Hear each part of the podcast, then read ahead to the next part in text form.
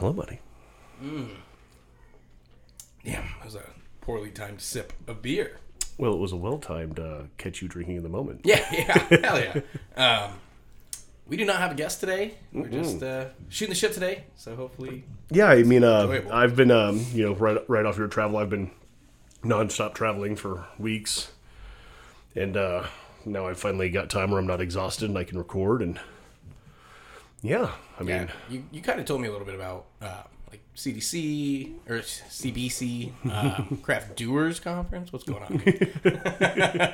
well, CDC's in the news a lot, so we we get it. yeah, uh, the Craft Brewers Conference. Uh, Yeah, slash GABF because they combined it this year, and then, um, you know, I figured rather than you know running through the the usual stuff today, when uh, you, you said we should just record one out while we uh, get our guest later on in the week, and which uh, I thought to be fine, and so I figured we could theme it for an industry for an industry secret theme, all right. and what I think today's industry secret theme should be.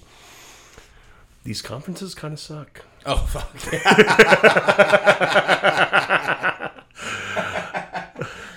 well, do you love uh, sitting in a giant group of people having uh, the experts tell you shit that you already know? Now, I'm going to be critical in a few places with that, but that's actually the thing that bothers me about the least, I think. And I just want to make a very something very clear at the very top of this. I very much enjoy CBC. I think it has immense value. Uh, I think it's great to attend annually. Um, and I don't specifically have an issue with the Brewers Guild. Now, this is kind of like the same thing for me with like humans versus people. Like I'm very much into humans, personal relationships. Love cutting it up with a handful of people or, or a handful of individuals. Um, but when people start to gather, they become people, right? When Yeah. individuals gather, and I like people less, and so that's kind of where CBC got off track for me. I mean, just the first thing was I don't know if it's about inclusion or education or just making sure that there's enough stuff to do, but they moved it to like over 10 different tracks you could like potentially go down as far as like seminars were concerned like Oh, so you definitely couldn't have just gone to every seminar. well that well the see that's another the covid protocols i'm not going to bitch about too much that just is what it is usually i was kind of used to being able to jump in and out of lectures as i saw fit Yeah. and these you kind of had to register for and get scanned in. So little more tight on that kind of stuff. And then two, three years ago, they added what are called tracks. Like you go down one track for like sales and marketing, another for like brewing. I guess it makes sense. Like if you're a brewer, It then you the brew absolutely, it absolutely makes sense. And AZ BrewCon does it too, and I really do like it. But they've added too many tracks, Ah. and there's not enough space to fill. Like I, I would find myself just signing up for something to fill the time. Like I've spent the money, I want to find value, right? You- It's you- great, like it's so niche. It's like, well, this one, this track is for marketing people who help with running sales routes, but also do festivals. Like, you know, yeah, and there's certain stuff that was like, general marketing one? Like, There's- that's there's- a whole different thing. and then there's like importing to Japan at the same time as like another one. And like while I might have wanted to attend that, like a more general international shipping, I mean, I got more out of a name drop alert conversation with Eric Wallace of Left Hand. Who? you talked to him. I got more in a in a in a short conversation with him about international shipping than I have in three years of CBC, and I don't think that that's I'm not. I don't think that I have a solution. I just I would like fuck if you took what he talked to me about for 20 30 minutes and expanded that into 40 minutes. Oh, yeah. That would be a worthwhile seminar for a lot of people to sit in on. Like do I go with one exporter? Do I manage a relationship per each country? How many distributors per country should I allow before it gets too overwhelming? Like, those are insanely great places to start, and some advice I could have used when I first started international shipping, right? Like, well, a lot of these, like, I've, I've been, I've done plenty of seminars or webinars or little conferences or just training courses.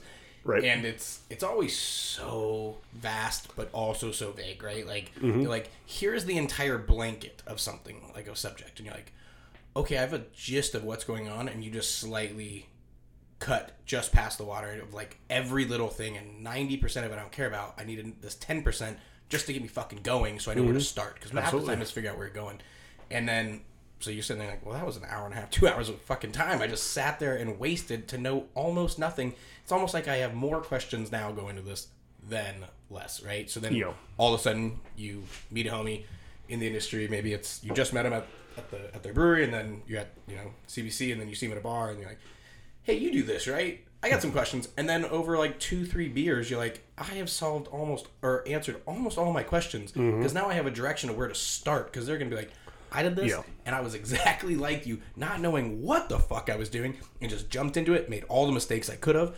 Uh, let me help you to get success faster. that's that's been my entire approach in giving back to the industry is like anytime I do have that ability to be like, hey, I'm about to say three sentences to you and save you fuck tons of time, change your life, because that's what I'm constantly looking for.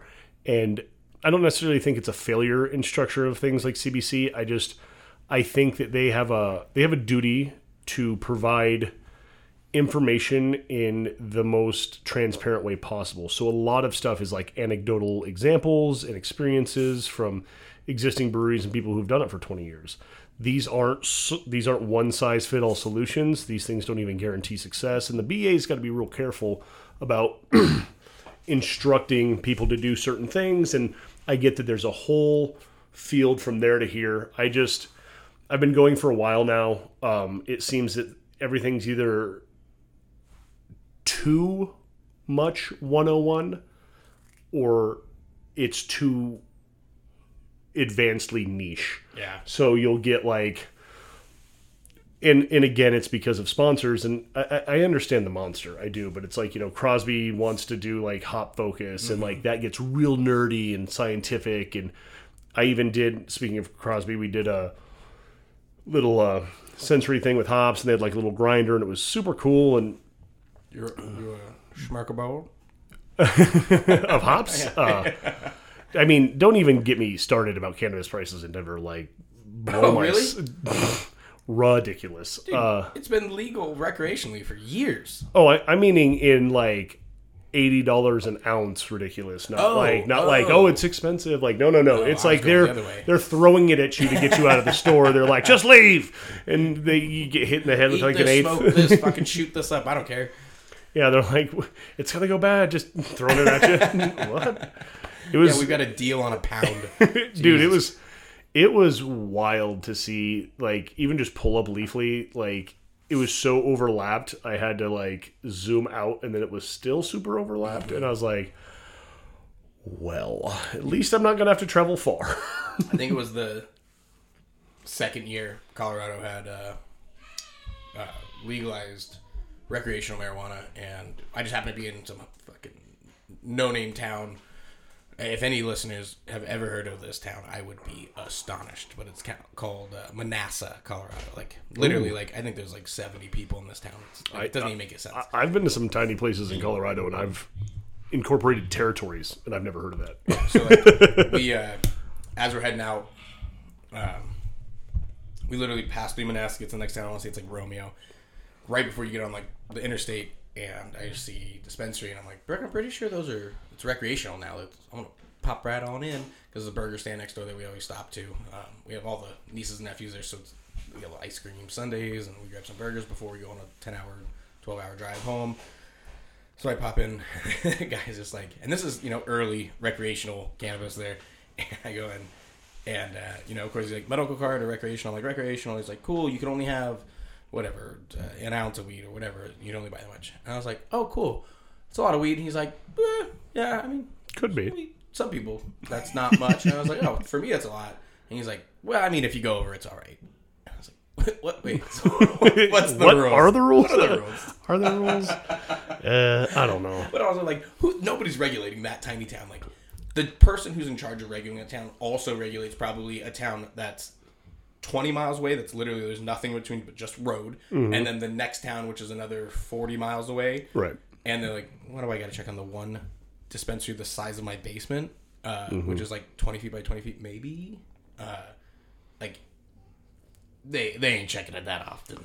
Yeah, and I mean the whole medical to rec to state by state was literally just the federal government doing the slowest burn of we don't have to admit we're wrong in the entire fucking world. Oh yeah, And so it was all just more or less a formality anyways and i mean it's it's weird to see people like where in the few spots in america where it's still like dicey like just cling on like just being wrong about it is going to kill them Well, the, Like, the federal holy government's shit. like an angry ex girlfriend about it, right? Like all these states, like the boyfriend, like I told you so. I told you. They just turn around like I'm not listening. I don't hear it. No, absolutely. And I mean, it's it's a. I mean, not to go down this road too much, but it's a long and torrid history of corporations running our government rather than uh, public opinion. Sure. But now that public opinion is harder to disseminate from all the noise online and everywhere else, I think it's easier for like states to be like, no, this is what everyone wants and it's fine. We're never gonna like Oklahoma right now is like, we can't think of anything we would have done differently to respond to COVID. Second highest death rate in the world. You can't think of a single thing you would have done differently. Not a single thing. Not a single thing. Okay. Well, you know where I don't live? There. So I'm not going to worry about it. I'm trying to worry about what's happening here and uh, what my next beer is going to be. So Yeah. Speaking actually, of that, we yeah, got me another beer. yeah. We'll just double gonna- quadruple mask. You know, That was. Oh, oh, did you bring the? Uh... Oh no, you didn't. no, no, in the freezer. We got some some Tommy's Lullaby. Yeah, neon green. It's uh, you know, I developed that with the uh, the team over at 12 West and Noel Garcia about 2016. Um, maybe right before then. Uh, killer, killer. Uh, I mean, it's a Kool Aid beer. yeah, Like that was like that crazy adjunct style beer well before all these like smoothie sours and things were coming out. Like when I heard about it, I was like, "That's probably gonna suck." And then I had it, and I was like, "This is really good." all right. This one's even better. We've dialed it in uh, a little better this time. Is I guess as well as you can a, you know, Berliner made with Kool-Aid. um, but you know, we make we make dope heritage beer at Grand Canyon. You know, American Amber, Pilsner, hybrid wheat. You know, just traditional solid styles dialed in Irish red. um, but when we're not doing that stuff, I like to I like to swing for the fences, man. Yeah. Uh, and just you know, even if it, what I've learned by having a bunch of shitty releases and not having to be a hype brewery is whether it hits or it doesn't in three to, three weeks to three days, no one's gonna give a shit, Yeah, I mean, and I can just keep moving on and trying someone new gives a things. Your warehouse manager. Oh, sure, and that's why we innovate slowly, and we're not a hype brewery. We have fucking a hundred cases sitting here. Can we move them, please? Yeah, we literally, uh, due to the success of Prickly Pear Wheat, we've we literally sat down and cut down to five SKUs, uh, Yeah. focus to three, uh, reduced seasonals down to three, took a fourth one out. That's what all your distributors want. Well, it's I've been preaching it to my distributors for a long time. You know, my crystal ball. I'm like, I see it coming. Fewer SKUs. You know, by 2024, 2025, we want to be down to four or five SKUs in total. You know, two to three for a focus. Maybe a handful of seasonals and special releases. Uh, COVID extremely uh, accentuated that timeline. Accentuated is that the right word? Probably not. I don't know, I'm not a dictionary. Yeah, well, uh, neither am I clearly. I ain't gonna check you. Well, I just know a bunch of fifteen dollar words because uh, detention in my hometown. Uh, uh, this is going to be a sidebar for therapy. this is a this is a therapy sidebar. Tag that. Make sure you timestamp that. Therapy sidebar. Um, when I was in uh, well elementary, middle, most of all of school, I was in trouble a lot uh, for being a smartass. Surprise. Um, and I would get detention a lot. And detention, where I'm from, is sit down and hand copy a dictionary. Oh my god, that's fucking boring. And if you do it every single day for years on end, you just retain a lot of words. I mean, what would they do if you didn't? Another detention? I mean, Maybe. so th- that is, you know, th- you only learn that attitude through a series of experimenting through life. Oh, I mean, so like we had a I mean, now I would be like, someone told me to do something, I'd be like, fucking make me. yeah. Like, and when uh, when I was in junior high, they did sand trap, which was detention, after school detention. So, but it was it was absurd. Like they would get you, you'd have yes or no stamps at every single class, whether you're tardy, whether you missed the class, whether you're don't do your homework, whether you are missing a, an item. So like you can get a no stamp for missing a pencil. So you don't have a pencil, so you can't do your schoolwork, uh, you can't do your classwork, and then you get a no stamp. And that if you get any no stamps, you go to detention, which is sand trap. And uh, I would just miss things here or there, be tardy, and just you know, if you're going to You know, existing five, six classes, life. I don't know, I think six classes, whatever it is, and I would get one no stamp, and I go, well, I just fucking did a pretty good do- goddamn job, and I missed one thing, or I was two minutes late because I need to take a piss before classes. That sounds like uh, prison. it was fucking absurd. So I'd get all the time. Oh, and then so if you do have a no stamp, then you have to go to Sand Trap, the detention, and then they give you a stamp saying that you attended. So you have this book and you bring it everywhere. Christ. So the next day, if any of the teachers see that you got a no stamp and you didn't get the detention thing, they would give you a no stamp, so you'd go to detention. And like I just started racking these motherfuckers up because I just skip one and then I get a no stamp because I didn't go to it last time, so then I just continue to not go. And then eventually, like one teacher will look back and be like, "How many times have you ditched detention?" And I'm like, "I don't know. Why do I need to spend 45 minutes after class because I didn't do my homework in one, One no class?" stamp or 150, it doesn't seem to matter. Well, and, and if I didn't do homework in one goddamn class, that's on me. That fucks me with my grade. I'm already being punished by it. For sure. Now you're punishing my time, so I'm just gonna continue to ditch. And then eventually they send you to like whatever the vice principal or whatever, and they they go through and they tally all of them up, and they they figure it's like for every uh, eight days of ditching, they'll give you a day of detention. okay. So you miss eight days, you skip eight days. Of So what happens if I don't show up for those? is it does it is it does it does it expand? like does it is it like is it exponential growth, or or is it just like well I'm just not going to do these either? And it's, like the so. best diminishing but if you count up, but if you count up these, so like okay, so I got ten days of detention for missing these eighty. I'm just not going to do those. That's only eight. So now you're down to what three days of detention? It actually sounds like over time you you can actually reduce your Yeah. your I, detention. I genuinely like. I think that was probably the first time I ever like learned to just like question things as a child. Like, Right. Uh-huh. right. Like they teach you like just do what you're told, and that, because Mm-hmm. we've your best interest. And like so I do. it. I remember telling the vice principal, I'm like, this doesn't make sense. You're holding me after because of uh, a ditch that I did, you know, a month ago. Uh, and I'm sure I didn't. It was a homework assignment, whatever. And I go, well, that that affected my grade, and I had to work with that. You know, and I work hard and do extra credit because of it. Uh, and now this is just accumulating because I just keep not going because I have shit to do. Right. When I get home, like more fucking homework that you want me to do, and, or just hang out with some friends, or just a life. Uh, and then so you know you miss thirty, and then now you have five, and I'm like, well, uh, I'll go to those five because it just washes everything. But uh, that doesn't make fucking sense because those extra detentions, those five, are not longer than the last one. So it's like, you don't make sense. She's like, I understand. It's about that's compliance, about Bobby. That's that's all it is. It's, it, it's it's clearly about compliance. That's what the whole stamp system's about, anyways. It's like, well, if you serve these five days based on some math, math we've calculated, you've been punished or whatever, and so we feel better about it. It's just, yeah, it's it's it's all nonsense. In, in my school, the tension was also saddled with, I, I guess, to answer your question, because uh, as you explained, that super complicated system uh, th- for for children. Dude, uh, it, uh, looking back at it, because like in when you're in class, it makes Mm-hmm. so much sense because they tell they right when you come into junior high, it's different than your elementary school. So Sure. there's this new program. You're like, I'm assuming everybody does. I've never met any other school that has anything like this. And then now looking back, and I'm like, how fucking crazy was that? Like looking back, it's the most absurd thing in the world. Oh, absolutely. Um, they held us to account because there was also a point system. Once you got to junior high, there was a you'd start the school year with fifty points. If you got to zero, you could make up points and you could do after school like stuff. And I would generally run out of points throughout the year. And that that I guess separated enough different than your stamp system, where like if I was late or did something like I could just serve detention at lunch or and detention in in my school was mostly like uh, if you go hang out in the chess club with Mr. Browning because he was like one of the only people that stayed teachers that stayed for lunch.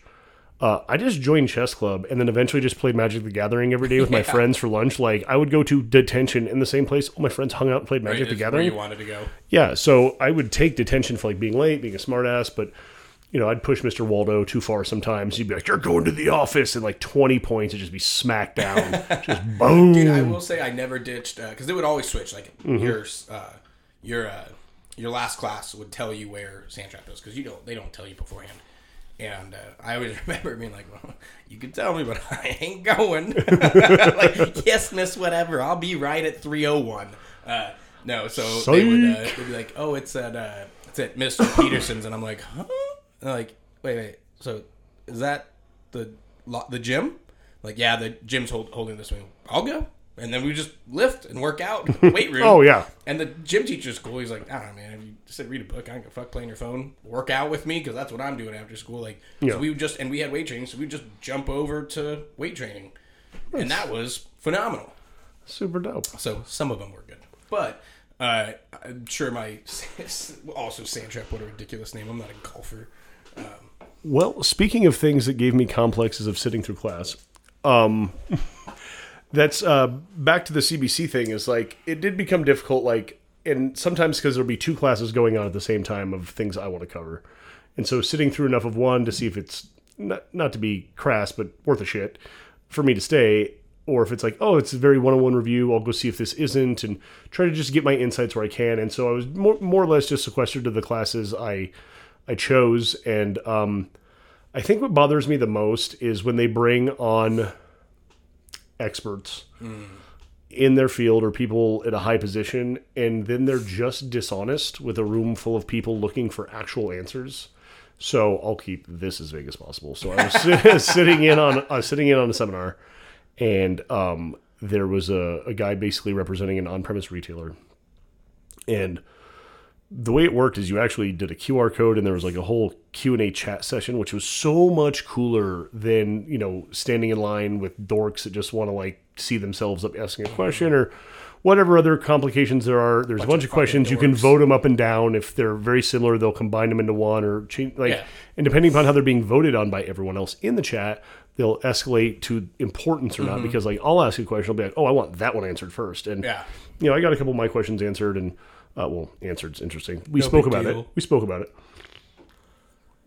But I just remain. You, you just remain anonymous and just Yeah. vote everyone's stuff like I did, which is one of the best systems I've ever seen. So way ahead of the game on improving that. However, um, the question, more or less, a billion different ways to ask it was like, with mandates, how do local, independent, and small breweries compete?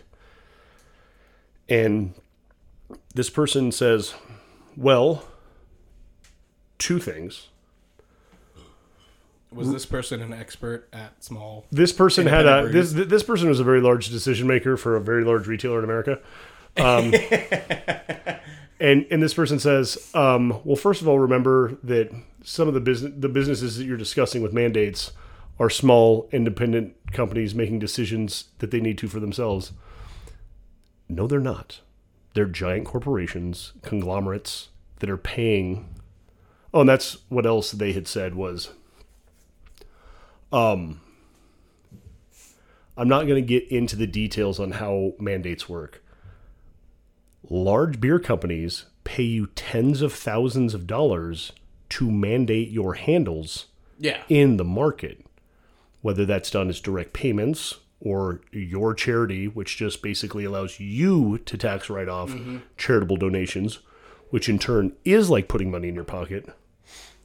Um, it's just openly dishonest to say I don't want to get into the details about how mandates work. Well, then how the hell are we ever going to get there? How, how do I get a mandate?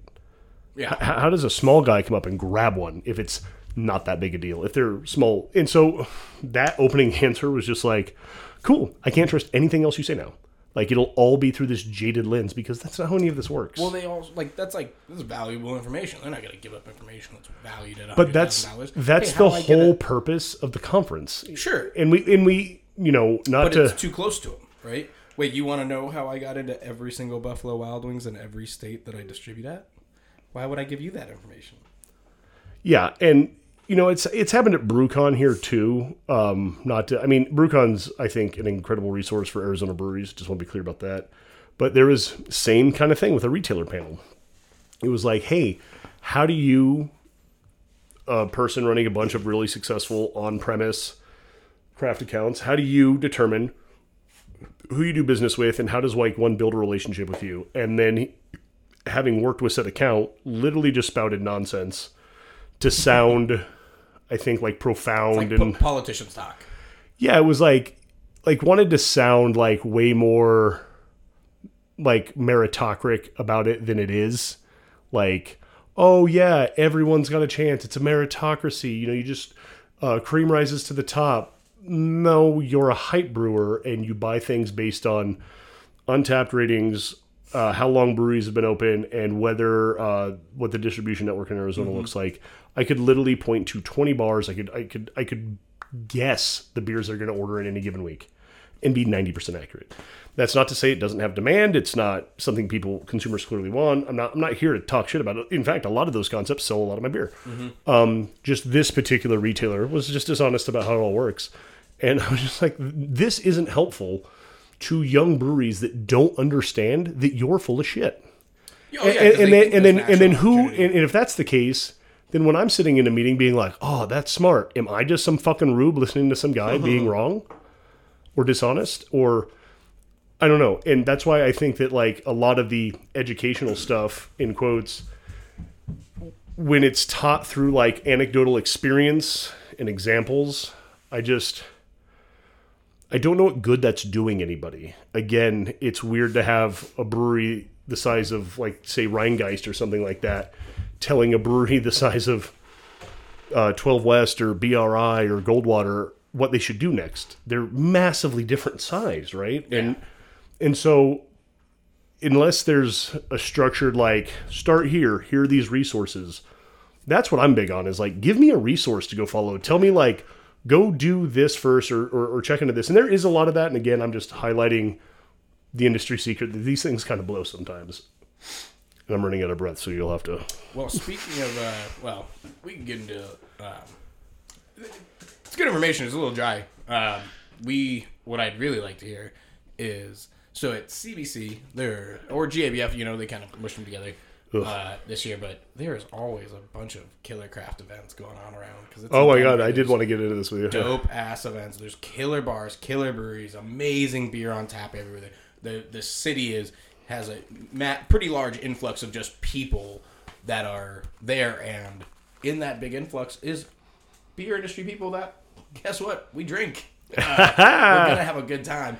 I've heard a few stories from a couple other uh, reps that have been there, and they're like, "Dude, it was fucking wild. Like, I had a six o'clock flight on the way home. We partied till two on Saturday. I don't know how I made it on the flight, and I reeked and sweated of alcohol like the entire. I felt bad for the eighty-year-old lady who's sitting next to me, while clutching her uh, cross necklace, like asking Jesus to save her. Like, Yeah, no, uh, I mean, so I took it pretty easy this year. I'm uh, been trying to cut back on the old uh, cranking it down so hard. So uh, I remained mostly sober throughout the entire uh, ordeal, which does not mean that there was not. I was gonna say Shenanigans, I've heard too. some stories about you fucking hand, crushing a bottle of booze. Uh, so you're a big dude and you can handle your alcohol. Oh no, no, no, So yeah, yeah. you Well, being uh, mostly sober is me being hammered. I meant day to day.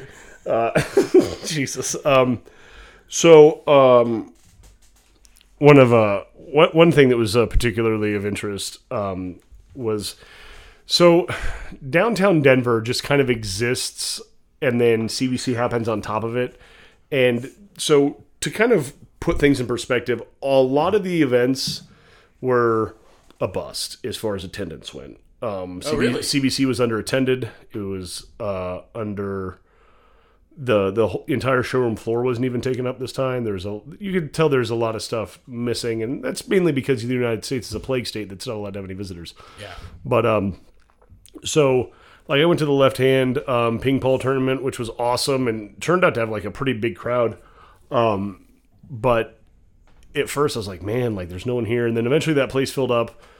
Um, but that Well, you place gotta was just- remember you're in, you're in the beer industry. Nobody shows up on time. yeah, and, and that place was called Aces. Is like this badass like Asian food place. It literally looked like um, an arcade like out of Japan, uh, like the industrial kind of arcades. But then it also it was just a ping pong with like a bar and like really killer food. I had some Bar or barn? bar. Oh, okay. Like, yeah, just- like yeah, This th- sounds like a wild place. Well, well, no, they, they, they had uh, they had left hand was having a big tap take over there, right? So we Well, went there. Saying like there's ping pong, there's arcades, there's a barn. like, it's like what There- is there's the model? there- there's a there's a petting zoo. It's it's totally fine. It's totally fine. Uh, so I got racked into playing ping pong, which I'm not good at. I Um, was about to ask. so I played a girl named Alex. Um, so that was you know a fun pun for 20 minutes while we played. Um, she beat the shit out of me, but luckily it was a four point game, so not entirely embarrassing. Ooh, all right. Yeah, all right, yeah. Have you ever been to Triple Crown in San Diego? I have In not. Normal Heights? It is.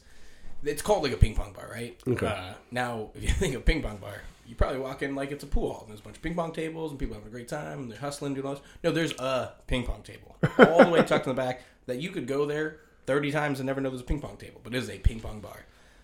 And some of these people are so good and they'll play over and over and over. Like the, that's their whole thing. Mm-hmm. And if they win, whatever, three, four times in a row, they switch to this very small paddle, like about about the size of your palm, mm-hmm. right? And you're playing on, a, you're against them with a regular size paddle, and you're like, hey, you know, I, I always walk in, I'm like, hey, I'm not a regular, um, not very good at ping pong. I know you guys probably got like a list of like 30 people, like, because you're just re- recircling the whole list of like, oh, I'm up next, and then just put me on the list again after because it's going to be 45 minutes till I play again. I'm like, Yeah. I just want to play one game. I'm here for a minute. If anybody is cool with me just jumping in, I'm not going to take over the table. And for the most part, they're like, yeah, after this game, jump in. And they get you, you know, playing to 21. They'll let you get to 10. And that's it. that is that is that is the limit of their patience. and you get to 10, you're like, Jesus, Bobby, you're going to get it today, man. These guys have the little paddle. You fucking getting some spin on that ball. Your serves are looking pretty decent. And then as soon as you get 10, you're like, boom, lose, boom, lose, boom. And it's like, where did this come from? Like, it's it's like the immediately that superpower is like, is that Spidey sense always now? Did you just rail a line of Coke and now you're in the zone? like, what is happening? Well, I imagine that anyone hanging out in the back room of a ping pong uh, place is ripping a few lines here Yeah, but it's it's I I'll, I've never gone there, and it's really the only place I know. And I'm in San Diego. I'm gonna go play ping pong because I don't have places here that I know it's like a ping pong Right. place.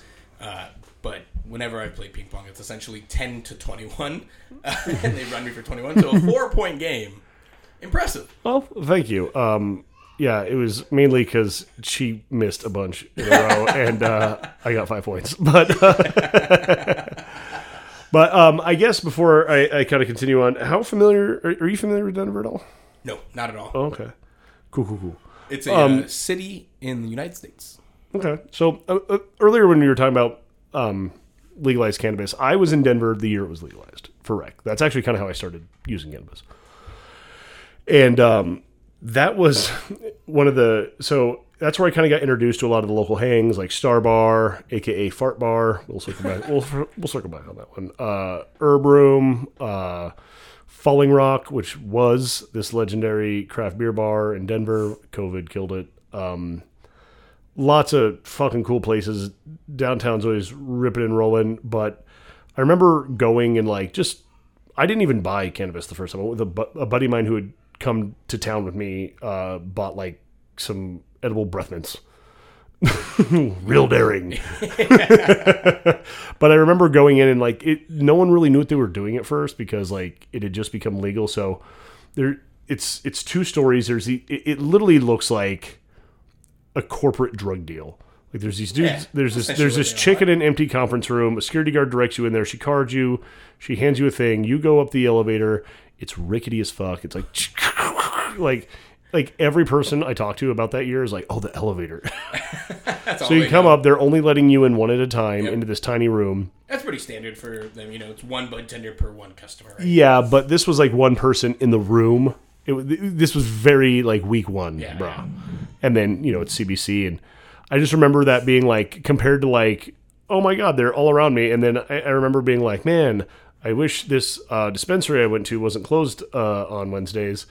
And then uh, my brewer, who I was riding around on scooters with, was like, "Well, what about that one next door, which was open?" And we went, and so it's just a much a much different experience these days. But so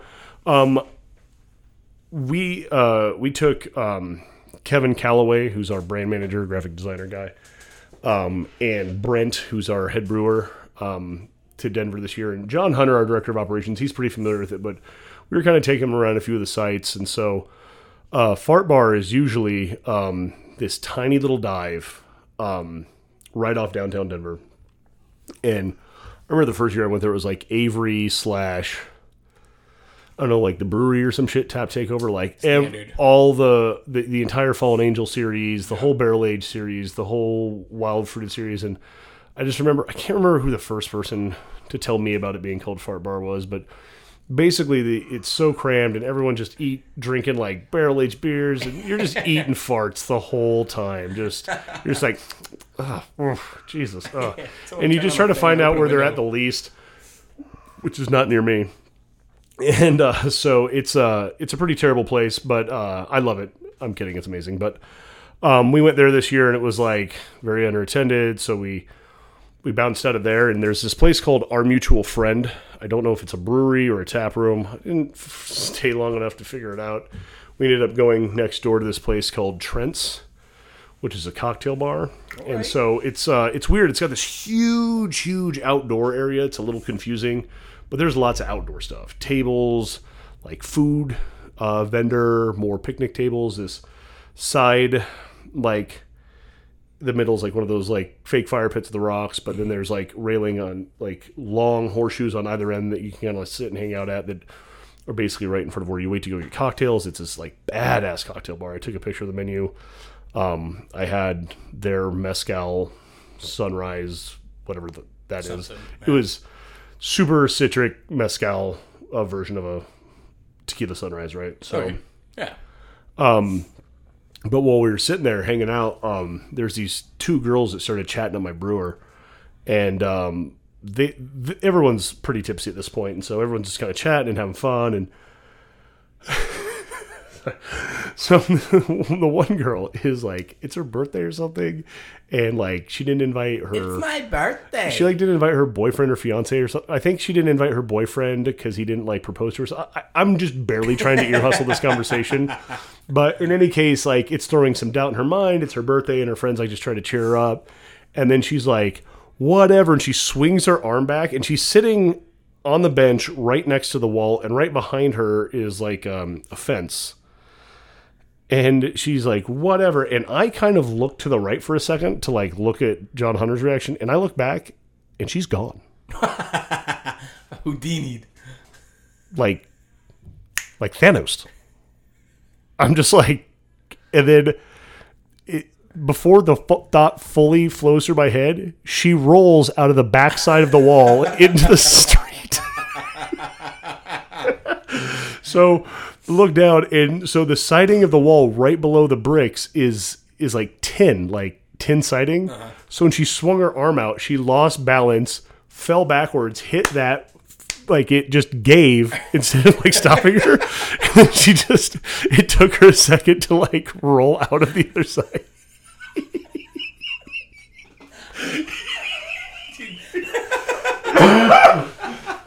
My God, dude! I I mean, just visually, like I, I laughed way harder than this in person, out loud. Uh, I was like, bold, like she comes back. I've got glasses off, tears coming down my eyes. She's like, "That's." She's like, "That's not funny." I was like, "It is as funny as it looked." Oh my Maybe not god! for you. Maybe it wasn't funny for you. For me, hilarious. And by now, and she's like, "How do you know I'm not okay?" I was like, "Well, by now I know that you are." You're yelling at me. Oh my god! Oh, It was just. me, as soon as I found out if you weren't okay, I would probably have stopped laughing. But uh, I want to keep laughing. There is something. Snag me another beer. Yeah, there's something super broken about the way I see people like fall down, Oh, and I'm just entertained by it. So like, the idea of like a drunk person falling or a drunk person getting stuck or something along those lines is it's like it's not just to me, it's to everybody. One of the most hilarious things in the world. So uh, one of my one of my buddies, uh, growing up, you know, I knew him from like age five to whatever, and then hadn't seen him in 15 years, and uh, you don't really get to know somebody when they're like you know them from like five to 12, right? Like, you know them as a child, and then they grow up to be an adult, and you find out, like, oh, like, It- It's a good trailer to their adult version. Like, I know when I know people like when they're young, and then I circle back on them later in life. I'm like, oh, these things about you make sense based on like what I saw of you growing up. Yeah. It- it's a good trailer yeah. because people uh, cha- or should change, should yeah, grow, yeah. should. Well, so I hadn't seen him ever in, I don't know, 10 years, and we're at this house party, and, uh, dude, I'm just visualizing this now. I, uh, we're at this house party, and I see him, and I'm like, dude, I recognize this guy. And I look over, I'm like, Sam. And he looks over, he's like, no shit. So we say what's up, do everything. And then uh, we kind of break away. I'm like, he's different. like uh, he got hood uh, quick, and Oh, so we're all drinking, having a good time. We're all pretty drunk, and there's a keg. You know, they got a picnic tap. There's some people doing keg stands. You know, standard like 22, 21 year olds just having a house party kegger. And this guy, I I walk in, and there's about ten people in the living room where the keg is, and this guy's Sam's like, "I'm doing a keg stand. Someone grab my legs." Hey, grab my legs. No, you, dude, grab my legs. Nobody's grabbing this guy. He's like, he's like, fuck you all. I don't need anybody. I'll do a keg stand by myself. Here so he's expecting to keg stand by himself, but also hold the tab instead. So a one-handed handstand he- balancing. I'm imagining he's not a gymnast. no. Okay. Uh, I mean, he wasn't like terribly out of shape, but like Yeah, but not a gymnast. Yeah, like a which gymnast would be required to single handstand feed yourself a beer. Okay, KK, just just making sure because like yeah, you can be upper body strength, but like gymnast training or like yoga instructor Mm-hmm. is how you do that. So keg and keg bucket, kind of against the wall. So it's not just in the middle of the room, right? Kind of against the wall. I can see how he would find the hubris for success here. and uh, he I'm gonna goes, throw my feet up there and Right? st- I can see it. I can see it now. I can see it. yeah. So he goes and uh, gets up and you know legs against the wall, both hands on the keg, upside down, and me and, me and my buddies were like, "All right, now just watching." Right? Like, all right, cool. He got up, got up, and I think all quietly in our heads we're thinking, "Now how is he gonna do this next part?" Because this next part's the tough part. Almost instantaneously, when he puts his hand off the keg upside down to now grab the the tap to Sure. put into his mouth, Yeah. immediately falls. he is now stuck behind the keg because he's fallen. Uh, he's behind, so he's pinned sideways on it, like on his side on the ground between the wall and the keg. Keg's my Lord. freshly tapped. The bucket of ice is probably another fifty pounds. This dude's maybe one hundred and sixty pounds between two hundred and thirty pounds Killing of me. keg and ice bucket, and just like. So, Like like, like Peter Griffin passed out behind the cage. He's just like asking for all these people to help. And I just remember my buddies going like, "That's your friend, right?" I'm like, "No, no." I've never seen that man before in my life. Yeah, it was fucking. I mean, it was the best time in the world. I, you, you love people who fall drunk and fall and stuff. Yeah, I mean, uh, so uh, I do love people falling, but for whatever reason, that uh, reminded me, and I don't know if we covered it on the Chris Rogers episode, but one time I, I intentionally left someone we both know very drunk in his bar. Such a dick. Uh, he literally, the next time I see him, he's like, Hey, did you leave Del Toro my bar drunk on purpose? And I was like, Yes. See, it's hard lie. It's hard Shout out Mike Del Toro. When are we having you on? Yeah, right? I uh, When he gets back from Alaska, he'll be right on. Mike Del Toro, love it. fucking cat. Love that dude. Alaska. He, uh, Mike Del Toro's done seasonal work in Alaska. Shit, it's fucking ten years now. I mean, we were still working at Iguana Mack's together when he did his first summer, and I, I don't remember if it was like super intentional to go out there or if he was just taking advantage of an opportunity. But like whatever it was he found out there, he, it really kind of helps. And he's a great rider too, so it kind of helps him stay clicked in. And I mean, if I were still bartending and unmarried, um, that's exactly what I would be doing. Is Sure. I'd be traveling, living my fucking life. Uh, not that I shout out Jacqueline. I, I'm very content in my life now. I just I without a family would be just still out there trying to 100%. do a, a different th- version of what I'm doing now. Yeah. people are you settled down. You know, you have the, the Dude, I dude, I love being able to like sit in my office, run a brand, go out into the market, know everyone in Mesa, Flagstaff. Like, I like where I'm at now, but like, I'm just saying, like, given a different set of circumstances, I would literally be doing exactly what Del Toro's doing right now. 100%. It's super cool. And when he gets back, we'll have to have him on. And then if everyone would stop trying to schedule a fucking Wednesday, we'd get a lot more of these done. Yeah. But that said, um, Well, uh, to kind of get a little bit podcast theme of industry secrets. While you're Yeah. out there, any shady shit go down? Yes. so I got two stories. Uh, one of which is just mainly going to be kind of a description of how I smoked cannabis, and then one is going to be about how I visited the location of a viral video. Oh, all right. Yeah, I'm gonna I'm gonna let that one simmer. Let that one simmer. Let that one marinate. Marinate. So uh, we stayed at a really nice hotel right next to the convention center. Um, Brag. so 15th, if you know anything about Denver, 16th is kind of like their their Tempe Marketplace, their mill or whatever. Like great restaurants, lots of shopping. They're hot spot. You don't, you can't even ride the scooters across it, like on either side. And we did a lot. We did a lot of scooties, uh, scoot scooting. Dude, if you're drinking and you're on a scooter, they're fun. Oh, they're just fun. Yeah, and I mean that. I mean is counterintuitive. Uh, and while I was, for legal purposes, never drinking and riding a scooter in Denver, I could see how that would be a total blast. Are you talking about getting on the bird gang? Bird, bird. Fucking bird ganging up? Yeah, except that's all. Uh, well, it was just basically down to. I mean, those were all bought by like Uber and Lyft and everything like that. So we just used the apps, but like we literally cruised. Not as fun to say Uber gang yeah. or Lyft gang. Uh, well, so we would uh, actually when we would roll up to places, I would always say like uh, we were a very serious scooter gang, and like I look the way I do, and it, sometimes it's hard to read my dryness. And we actually pulled up on in downtown Denver on a biker gang, and, and I was like, we're a very serious scooter gang. And then I was parking, and then John, you know, had said something, and then I could literally overhear a dude be like, he can't fight us all because John's a monster, and like every time people see him, they just want to fight him. And I'm just like, and I and I tell John, I'm like, be careful, these guys want to fight you. And he's like, just walks right over into him, and I'm like, oh Jesus, just trying to see what they're up to. He's like, Yeah. hey, nice bike, and just being super chill, just trying to see if they're gonna pick a Yeah. fight. And uh, John likes to do that, just flexing his shit. He's like, mm-hmm. his dude, chest is the size of a fucking Cadillac. Who's gonna swing first on that dude? Nobody. Well, unless you're in a fucking biker gang. So I digress. Um, speaking of Mr. John Peasley, flew me in his uh, his uh, plane jet uh, over the jet. Rockies. Uh, that John Denver's full of shit, uh, and it was beautiful. Um, it was quite remarkable. Yeah, you sent me a picture of you in the plane and uh, didn't even think about it. I was like, oh, cool. Alex is flying in a plane. Now, Alex is flying to CBC right now in a private plane. Like, way cooler. Listen, uh, to quote the poet Ice Cube, I'm a gangster, and I know when I got it good. And that's that.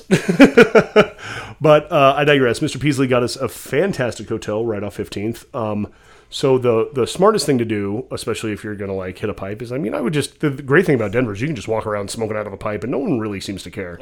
uh, obviously, I want to be polite to people who aren't involved in my personal stuff. I'm not rude um, most of the time.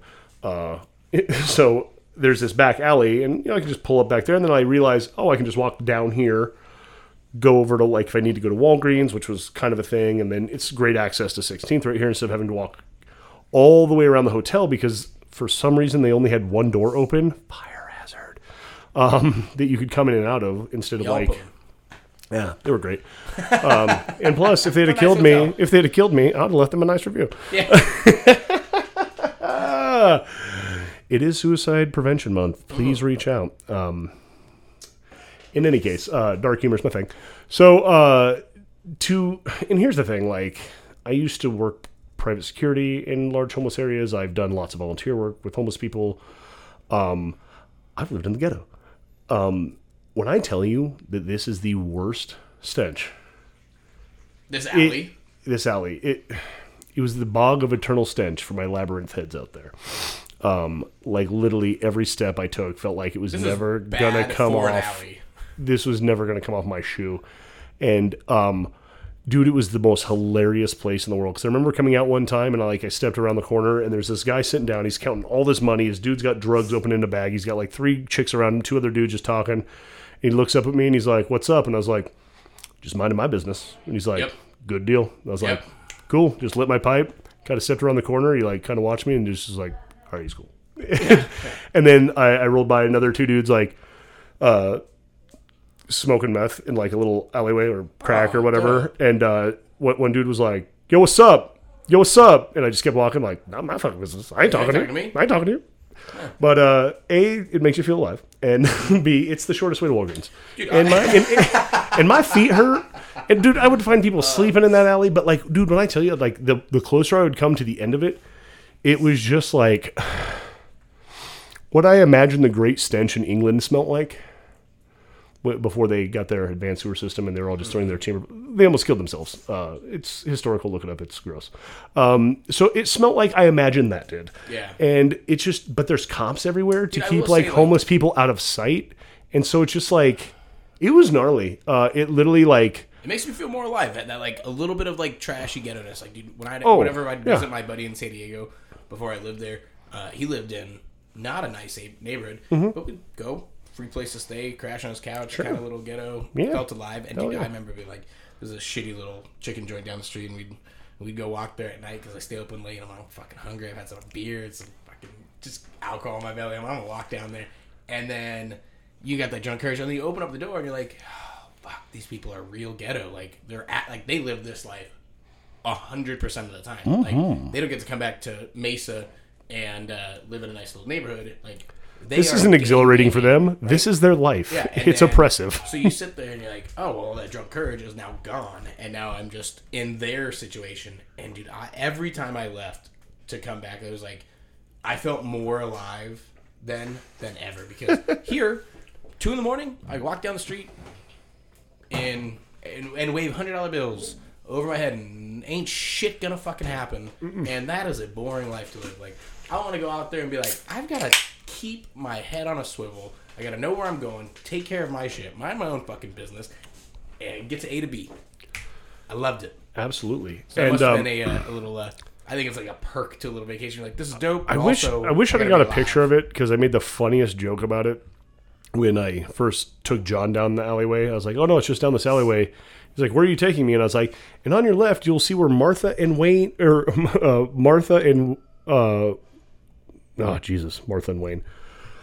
Um. Anyways, fuck that way up. But in the moment, it was hilarious, and. Um, God, I'm forgetting Bruce. Wayne's father's name right now, which is the worst thing on the planet. But um, because I should know it. But anyways, I just made a joke about how it's where Bruce's parents were married, murdered, Oh, gotcha. and uh, it slayed in the moment. Uh, unlike uh, just the seven people who listen to this podcast are just screaming at their phone, like "You fucking idiot."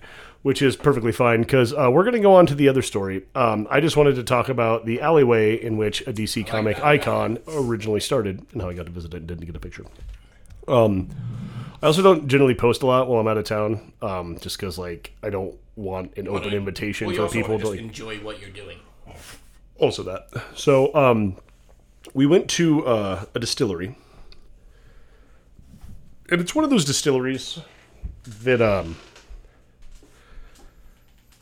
is. l- I just want to be careful here because I really did enjoy my time there, and I have nothing bad to say about what they do. Um, however, it does feel like a little more like it turns into a club at night. Okay. Okay. Nothing wrong with that. Got to make that hustle. But when you are a club at night and a craft destination by day, there's a vibe there. And it's a very specific vibe that a get handful that. of breweries The and crossover is a very weird time. yeah, and so we're there mid afternoon when like they're gearing up for like four or five p.m. and then eventually eight nine. Yep. And so we're there, and it's we order a few cocktails. It, they're delightful. We're having a great time. We're taking some pictures. It's a really cool big place. I mistook it for the um, Epic Tap Room because it looks very similar to it. Um, Oh, okay. yeah, the one where they do the the Firkin fiasco or whatever. Very similar property build. So I, I it felt familiar. and I thought I'd been there, and so we're hanging out. We're just Well, I'm guessing you're dead sober and you walked in this building. of yeah. Actually, this time I was. Oh, really? Yeah. Uh, like I said, I stayed sober most of the trip. Um, so uh, I, dude, I was up five a.m. every day on a Peloton, working out. Um, well, I also I learned. say well, no, I I, no, I. I also learned that uh, I don't want a Peloton. Uh, I thought I did. I don't. Um, it just isn't. It's just a. It's ten percent shy of what I think it should be, and for that much money, it should be exactly what I want it to be Yeah, they're not cheap.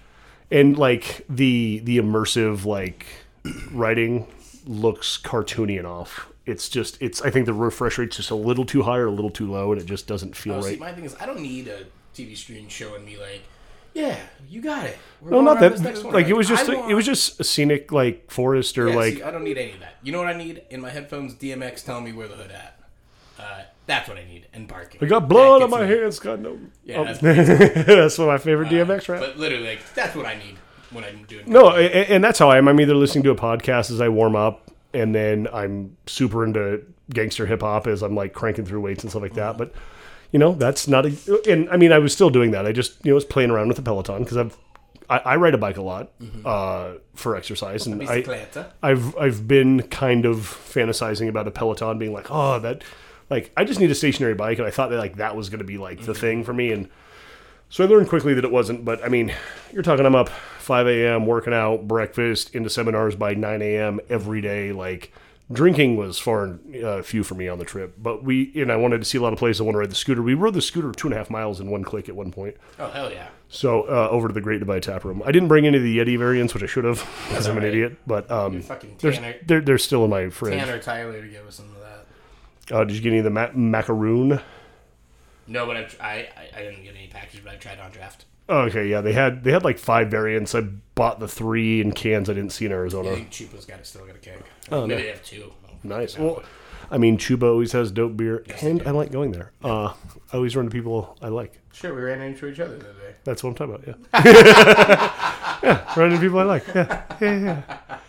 Sir, um, this this place is perfectly fine, and uh, so John asks around for the distiller, and then it turns out it's this guy in shorts, flip flops, wine shirt. He's clearly drunk. Um, maybe not drunk, just he, he'd been having a few cocktails, and you know he didn't appear to be working or anything Not like that. sober. Yeah, and he's just hanging out. So um, he agreed to give us a tour. Takes us in gorgeous barrel room. They've got this crazy like glass gin still, just really cool big operation. They do a ton of volume, uh, super cool. And then like we're just talking. He's giving us a tour. He's letting us taste some stuff. He's buying us some shots, and then uh, he's like. Yeah, he's like, do you remember that video where the FBI agent's like dancing and then his gun falls out of the back of it and he like shoots someone? He's like, yeah, that happened over there. And I'm like, immediately, my entire attention is like, Yeah. I'm like, excuse me? And I'm like, What? I'm very familiar with this video. yeah. and he's like, yeah, we and I have a picture of it. He's like, we didn't paint over the bullet hole, and it's still in the the bullet hole's still in the uh-huh. in the thing. So I guess this dude got settled out for a couple mil uh, from the feds, so he didn't sue them into oblivion. Uh, Solid. and then uh, I guess he gets some discount there for like. So basically, the dude just like hangs out and drinks all the time now. And- Dude who shot. Who no, the dude who got shot. Oh my. Oh, the dude got shot. Yeah, so when the FBI agent like, and you can see it in the video, it doesn't go off when it lands. It goes off when he grabs it in a panic because he he grabs it without tr- uh, trigger discipline, and it shoot shot a dude You the can't just catch a gun and hope you have trigger discipline. You're trying to catch a gun. catch a gun. It was on the ground, Bobby. Have you not seen this video? I. Oh, we, I will show you this video off air. Um, it is incredible. But basically, there's this FBI agent on a dance floor, and he's just like he's busting it down. And you just like, Barking. but you don't know he's FBI at first because he just looks like a dude. And then he does a backflip, and a gun comes flying out of the back back waistband of his gun. These are the people who we want, who like some people want to own guns and control everything. People who don't know how to properly holster a weapon or have trigger discipline. So the gun hits the ground dead stop, does not go off. He grabs it, his fingers on the trigger where it should not be, and he shoots a dude through the calf. You do not see that in the video. If you're going to look it up, uh, look up FBI dancing FBI shoots. Um, I'm going to be like Bert Kreischer. Dancing FBI shoots. Look it up like that. God damn it, Nadav, what are you doing? or whatever the fuck he sounds like. Uh, so yeah, we went there, and uh, that whole place was pretty interesting and wild. Uh, the dude who showed us around was he, clearly just like it, it felt like he was like a, a frat bro who kind of like accidentally fell into distilling, and, and I couldn't love that kind of like um, unique custom backstory that I personally made up for him uh, more because I don't know that to be true, but it is for me. Uh, Solid. yeah. Um, there were, God, we went to a lot of cool places, and uh, I wish this was a year with like more interesting stories. But again, it was just it was massively underattended as far as festivals go, and even the GABF stuff, right? Man, like the only GABF there was was the award ceremony. Yeah, yeah. and that's I hear like that's I've never been either, but I hear J- GABF is like more like the, the get a little wild and having some fun. Well, I mean, yeah, you've got six thousand people drinking beer one ounce at a time, like monsters, for four days straight. Um, the award ceremony is always really cool um, for me, anyways, just because like it's cool to like see your peers win and like Yeah. promote them and like see what beers are winning and like there's a lot of analytics in that stuff. Like, you know, medals are cool the day you win them. They help sales a little bit. They're th- it's cool to get feedback, but That's also style dependent, right? Like, yeah, yeah. But but it is super at least intriguing for me to be like, oh, like her 400 entries into like the Yeah. whatever category and only 66 into this one. What the hell is that about? And you know, you're talking about like what 10,000 breweries nationwide submitting around five beers a piece. You'd you'd think that there there would be a little more. And then from year to year, like I remember one year there was like 22 Vienna entries, and now there's over like 80 on average. So, um, yeah, um, trying to uh, I'm trying to recall. Oh shit, that is um uh one other thing that had happened. We uh we were uh, uh, out drinking uh, late uh, same night that that girl fell through the thing. Um, we were uh, John hits me up. He's like, "Hey, you want to go get pizza?" And da da da da da. And I was like, "Yeah, let's go get pizza." And play at the arcade because I went to the Level Up arcade the entire time I was there. Just loved Yeah. going up there. Loved getting pizza off the food truck there. Um, John Hunter's like, "No, I'm going to go next door and dance." And we're like, I love hearing a dude say that. "What?" He's like, "Yeah." And so uh, like a fuck grown man. I'm gonna go dance. And uh, so we get up the next morning, and I'm like, "Hey, did you see uh, John Hunter?" And Brent's like, "Yeah, he's in his bed. His bottoms and feet were black." And I was like, Oh, he's dancing barefoot. He's like, getting oh, down. dancing barefoot. That's what I'm Barefoot. talking about. "Barefoot dancer, barefoot dancer." But uh, it's just it's always funny when like people peel off in the night, and they're just like, "Yeah, he came back with black feet." You're like, "Ah, okay." Uh, Did he get canceled? Is that what's going on here? uh, yeah, it just. my my good lord. You got me one more beer. Yeah, no, for sure. Um, is uh going down easy. one uh one cool thing that we did is um John's aunt owns a restaurant in Colorado Springs called Edelweiss. It's this fucking grand as authentic German restaurant, fucking badass. Um we flew to Colorado Springs and had lunch there after we left Denver. Um, and then went and walked Garden of the Gods, which is um, this national park that, or park in Colorado, that I guess was privately owned until the dude who owned it died, and then he donated it to the city with Oh, the you started telling me about yeah, this. yeah, Oh, yeah, where he would no one would ever get charged for entering the park. Saw some people with emus there. Really cool part of the trip. Um, Wasn't an ostrich. yeah. I uh, I lived next to an emu farm for a little while growing up, so I'm, I'm super familiar with them. Uh, and uh, also, she said it was an emu. So, but uh, it, it was funny because like as we're leaving uh, the park, uh, my brewer turns to me. He's like, "Are you familiar with the emu wars?" And I was like, "Actually, I am." Oh, really? And so I'm going to ask you right now, Bobby, are you familiar with the emu wars? Is this like the the Great Spanish War of 1902? No, this is the Australian government trying to fight emus. Oh, and they lost, right? Yes, they did. I heard of this. Yes, you have. Holy shit! it's if you've heard of it, you always forget about it until you're like, oh wait, and they lost against emus. so, um, to plug another podcast that totally needs our endorsement, there's a great stuff you should know episode.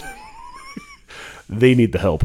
Um, they uh, are a like 15 year old podcast, but uh, the, it's one of the I listen to podcasts all the time. But they ha- they put out an episode probably like two three years ago called Emu Wars, and it's a pretty succinct uh, recap of it. And uh, yeah, it just what an incredible uh, thing that happened in hu- human history. that humans were like, our superior machines will destroy these birds, and then it just never happened. That's so insane to me. Like nowadays, like in Arizona, Arizona especially, like oh, was it like six years ago, we had a an absurd coyote problem. Like it, Oh, yeah. next level that uh, Arizona Game Fish was paying fifty dollars a pelt. Like you kill you kill a not even a pelt, just dead dead coyote, right? You kill a coyote, you get fifty bucks. And there were people that turned it into a career that year. Like, like I, I read a stat that someone made like eighty thousand dollars killing coyotes. Dude, Like, right there now? were so many, but also like that pro- person probably lived like north of Down Road, right? Like way out there, where like they've got an acre of land that's all dirt, and they got a fucking Well, I know that- twenty-two with a silencer on that they're just picking them off as soon as they come, and they're just sitting there, just bink, Oh, probably. I mean, I would I would see at least a coyote a morning walking my dogs when I lived right off South Mountain in Ahwatukee. So yeah, you live. I mean, and that's not even too far. That's Elliott and Forty Eighth, dude. so I mean, yeah. Um, there's a similar thing going on in Lee's Ferry right now, which is where the Grand Canyon River starts. Um, where you would like well push into it here uh, in Arizona. Uh, if you're going to get on a raft, uh, they're giving away. So for every three trout you catch, it's fifteen dollars or fifty bucks, I think. And then if you catch one of the ones they have tagged, it's three hundred bucks because they're an invasive species. They're super aggressive. So I think I, yeah, you can't even buy trout at that price. So they just keep the trout. just keep it for food. well, you catch the trout. I don't know Catch that enough to I, I eat don't know them. you have to give them to them. You just have to get them out of the water. Oh wow! So I do think you get to keep the fish. so not solid. only are you able to like Have dinner. catch dinner. paid They're, for they're, dinner. they're, they're, they're paying you, and if you're a good enough angler, I mean, um, I'm from a town that uh, what what's this? Is it Jimmy John or Jimmy? God, I can't remember. There's There's a, context. I might there's be able to help you here. a f- fisherman from the White Mountains. They used to feature Ooh, him on. definitely can't help you here. They, they used to feature him on FSN all the time. He bought one of my hometown bars and ran it into the ground. Guy's a real jackass. Um, but he's a killer angler. He's a killer angler. I watched a friend of mine knock him out in a bar This once. guy's got so many protractors. It's stupid. That's a dumb joke, but I like it. Listen, I'm here for it. I'm I'm here for a good dad joke. They they help me process trauma. Uh, do you know when a, a dad joke's a dad joke? I'm gonna spit all my beer right there. I thought you were about to hit me with the dad joke. Yeah. Let's hear it. Why? why? Well, How? a I dad joke's a dad joke when it's apparent. Oh god. So yeah, this is still dad, still dad jokes over here. But uh, yeah, so I, I guess since it's time to start wrapping up, uh, which usually you know we're like Midwest goodbye kind of guys. Yeah. Well, guess we'll stand up and talk for twenty minutes. I'll walk. I'll walk you out. I'll walk you out, get caught at the door. How how how are you doing again? So, um, yeah, we just wanted to crank out an episode this week instead of taking two weeks off. Um, We take a bunch of time off. yeah, It's just uh, been wild. yeah, and It's uh, been wild. Yeah, and then I think uh, before we have our next guest uh, in a couple days, we're gonna get a new interface system. So hopefully this will be less echoey for those that do listen uh, and and enjoy it. Um, and then we'll try to get a few more of these guests on again. Potential future guests, please don't schedule Wednesday. What are you doing to me? It's well, if it wasn't my kid's half day at school, it'd be different. But like, you know, I got to stop in the middle of the day, and like that's usually I'm usually locked up being a parent when we would normally record, and I can do it sometimes, but you know, uh, being a parent that you know comes first or whatever. Yeah. Well, it gives you the it gives you the joke category. You can at least nurture the relationship, right? Yeah. Yeah. I'm trying to do a little bit of scarring. Not a lot of scarring, but a little bit of Well, you need you, you, you need enough adversity so they don't grow privileged, and then yeah, you know, Like I need to leave and go get cigarettes, but like eventually come back. Yeah, like in two months. Yeah. Just keep them guessing. You're like, what happened? Did you, I, I know you've probably seen all the Blues Clues Steve Yep. memes going around. Yeah. One of my favorites was I just went out for smokes. I did see a tweet that was like, I'll have you know, Steve uh, from Blues Clues apologized for abandoning me before my father did. and I was like, good lord. Damn. That hurts. Uh, shout out Blues Clues. Um, no, we could probably. I mean, I don't know if you thought about a a little uh, industry shout out, but uh, mine's definitely uh, OHSO with that uh, the one eight hundred talk. yeah. Well, I mean, let's just talk about it because that was going to be mine too. So. They do it every year. It's phenomenal. It's the uh, OHSO Brewing outrageous homebrew social outpost. They they got a few of them now. It's Yeah, just a phenomenal brewery. Fucking, they're they're opening up so many different things. Yeah, they got two airport. I think they got like seven or eight locations now. They're they're they're uh they're not doing too shabby. Plus the uh, Little O's, and then they got a pizza joint too, which I didn't remember the pizza joint. Mm-hmm. I heard they were trying to go up to Flagstaff. I'm not Yep, sure if yeah, that's they, going to they acquired a building. But nice.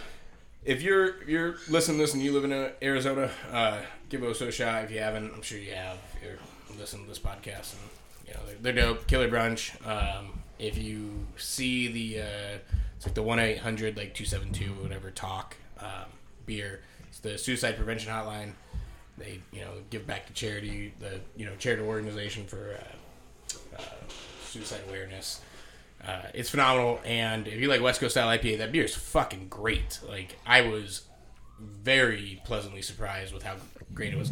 You know, when when you do those kind of things, like there's such a you know big organization doing a huge focus on a beer, like you you tend to not think so much of what the product's going to be, right? Like, oh, this Sure. is this is a big brew; it's going distributed everywhere. Well, like resilience from Sierra Nevada and all those. No one really gave a shit what it tasted like. It was more about getting it on, getting it sold. the and, message And, and yes, yes, And, yes. uh, but yeah, I had one. I had a can of it, and uh, and I was like, oh, this is delicious. Fuck yeah.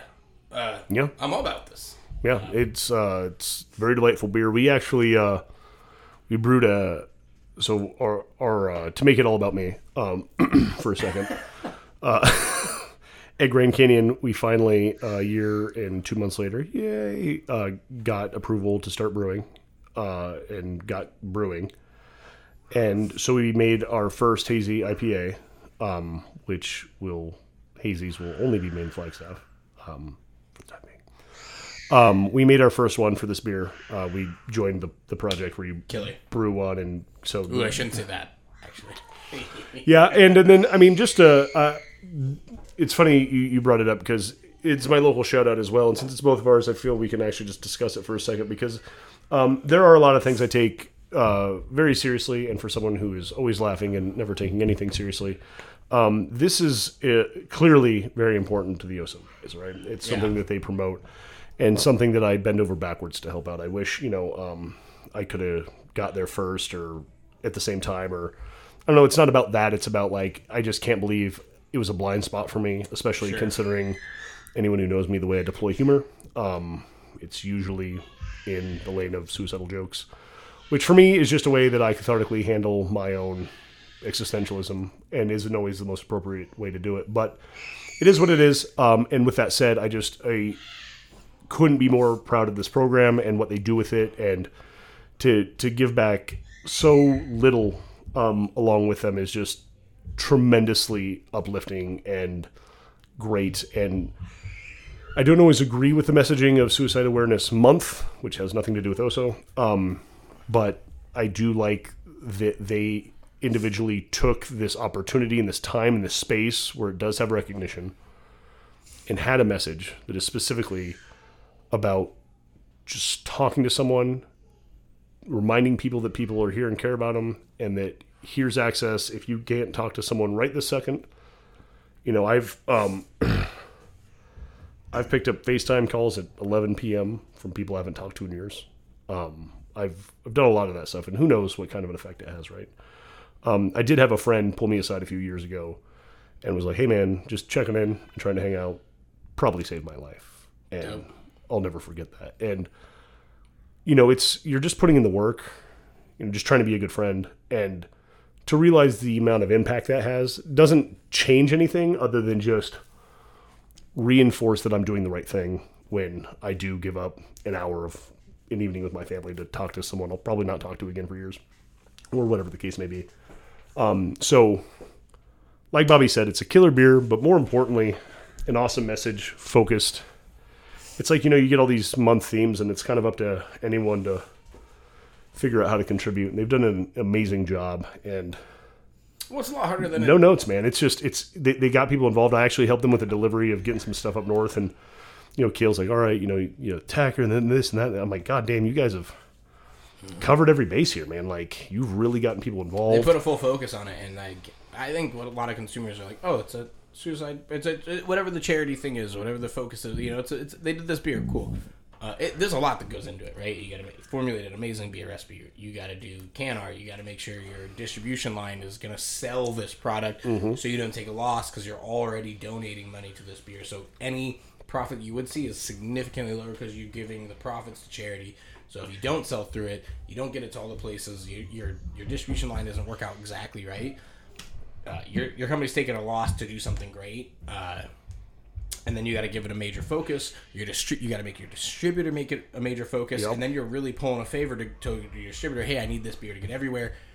for us to make, make no money as opposed to hey I need I'm going to pull this the favor to have my distributor Mm-hmm. do a focus on something I'm going to make good money on as a business. They're they're giving it away as another like they're losing money on it again right there, and uh, for them to to also to to do all of those things, it's, there's just so much more to it than most people would ever even consider. Yeah, and then to is. tackle something so dark and taboo to discuss in our culture versus the for firefighters like easy way out. You know what I mean? Um, just impressive. Um, and And they've inspired other breweries to do it too. yeah, I mean, well, uh, like I said, we actually brewed a beer with them this year and, and, and got on the program. And you know, some people buy the beers to support, some people brew them. It's it's however like I'm again, like I said, man, just no fucking notes. Um, couldn't be more proud to call them peers and friends. And uh, and while I was hanging out with them in Denver, we we planned a collab uh, in the works. Hell yeah! I uh, started planning with them and uh, Simple Machine while I was in Denver. So, oh, Marshall, love that man. Speaking of the, the, those two chicks that were pretty intoxicated, um, they kept telling uh, me and Marshall that like one would be you're the you're the more handsome, and they'd be like, you and you, and it, it just became very clear after a while they literally just couldn't tell us apart. I mean, I I get that we both wear glasses and have red beards, but like, I am a bigger than Marshall, both height and width, and I also have no hair. I shave my head, so Marshall doesn't. like, there's a pretty big indicator of who's who. it's not like your twin and you're like he has the mole by his his eyelid or whatever. Drunk people, right? Yeah. But with that, um, we're gonna wrap up and uh, get out of here. And uh, next time we'll have a we'll have a guest back on. Yes, we will. I'm on it. We're working on it. And um, go ahead and ask me, Bobby. Ask me if it happened in Denver. Oh, I was like, I thought that's what you were gonna ask, but do you shit your pants? I didn't. Ah! Ah. And what's funny is I usually shit my pants everywhere. I mean, Sorry, I, I, blew you guys' eardrums out like that. I was just so yeah. Um, I fully expected a yes. disappointing. I know. Again, without the heavy drinking, I think that, that I kind of avoided it. Mm-hmm. Um, and then I was on a pretty strict um, meal regimen since I was eating breakfast in the same place every morning. But uh, I mean, I shit my pants two weeks ago, so you know, not all for naught. Still got stories. and with that, we're gonna get out of here. Thank you for listening. Thank you.